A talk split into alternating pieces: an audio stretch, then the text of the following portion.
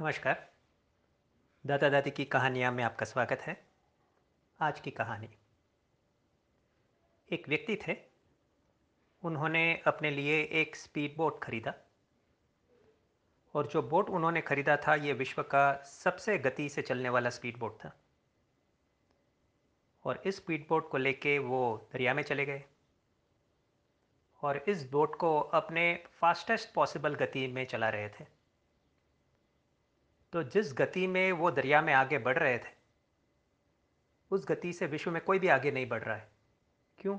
क्योंकि उन्होंने विश्व का फास्टेस्ट स्पीड बोट उसके फास्टेस्ट गति में चला रहे थे। मगर उनके पास एक दिशा यंत्र नहीं था। तो संभावना क्या हुआ?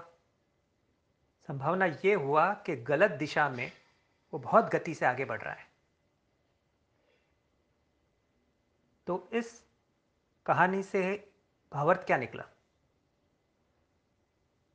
जीवन के इस सफ़र में ज़्यादा इंपॉर्टेंट क्या है?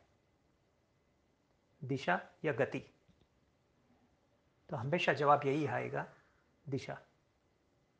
आप कितनी गति से आगे बढ़ रहे हैं, आप कितना व्यस्त हैं, वो इम्पोर्टेंट नहीं है। मगर जो भी कार्यों पे आप व्यस्त हैं, जो भी कार्य आप कर रहे हैं, जो भी मेहनत आप कर रहे हैं, वो मेहनत, वो कार्य आपको सही दिशा में आगे बढ़ा रहे हैं।